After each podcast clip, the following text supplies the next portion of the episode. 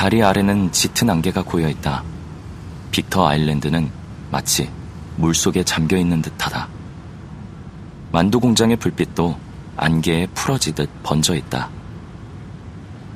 지친 몸과는 달리 정신은 지나치게 말짱하다. 긴장이 풀리니 배도 고파진다. 예전에 일하던 편의점이 근처에 있다는 것을 기억해낸다. 오랜만에 샌드위치나 먹어볼까?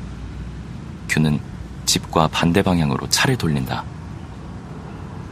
도로는 한적하다. 차가 거의 없다.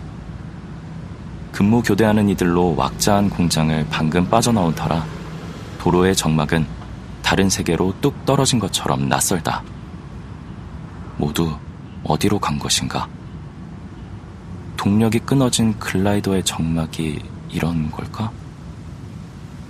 한 마을이 타버리거나 물속에 잠겨도 자신만 모를 것 같은 느낌에 등줄기가 서늘하다. 어떤 예감, 분열적인 예감. 분명 잠이 들었는데 어느 순간 잠 밖으로 나와 골물이 뭔가를 생각하고 있는 밤이면 느낌은 강력한 예감이 되어 큐를 사로잡았다. 간혹 분열적인 예감에서 끝나지 않을 때도 있다. 포르쉐를 산 바로 그날 아버지가 죽었다는 것을 1년이 지나서야 우연히 알게 되었을 때도 그랬다. 아, 아버지. 아버지는 죽음마저 폭력적이었다.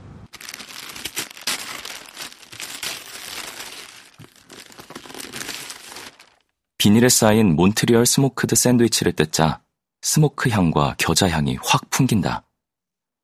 이게 이리 냄새가 강했나? 편의점 일을 할 때 폐기 처분해야 할 샌드위치에서 이걸 보면 얼른 호주머니에 숨겨두고 먹곤 했다. 스모크가 입혀진 풍부한 육향을 어린 큐는 좋아했다. 큐는 입을 크게 벌려 한 입 베어문다. 고기는 차갑고 빵은 딱딱하고 겨자는 쓰다. 냉장고에 너무 오래 있었나? 슬러시를 쭉 빨아 쓴맛을 지운다.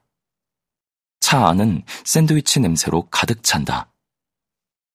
포르쉐의 날선 가죽 냄새는 더 이상 없다.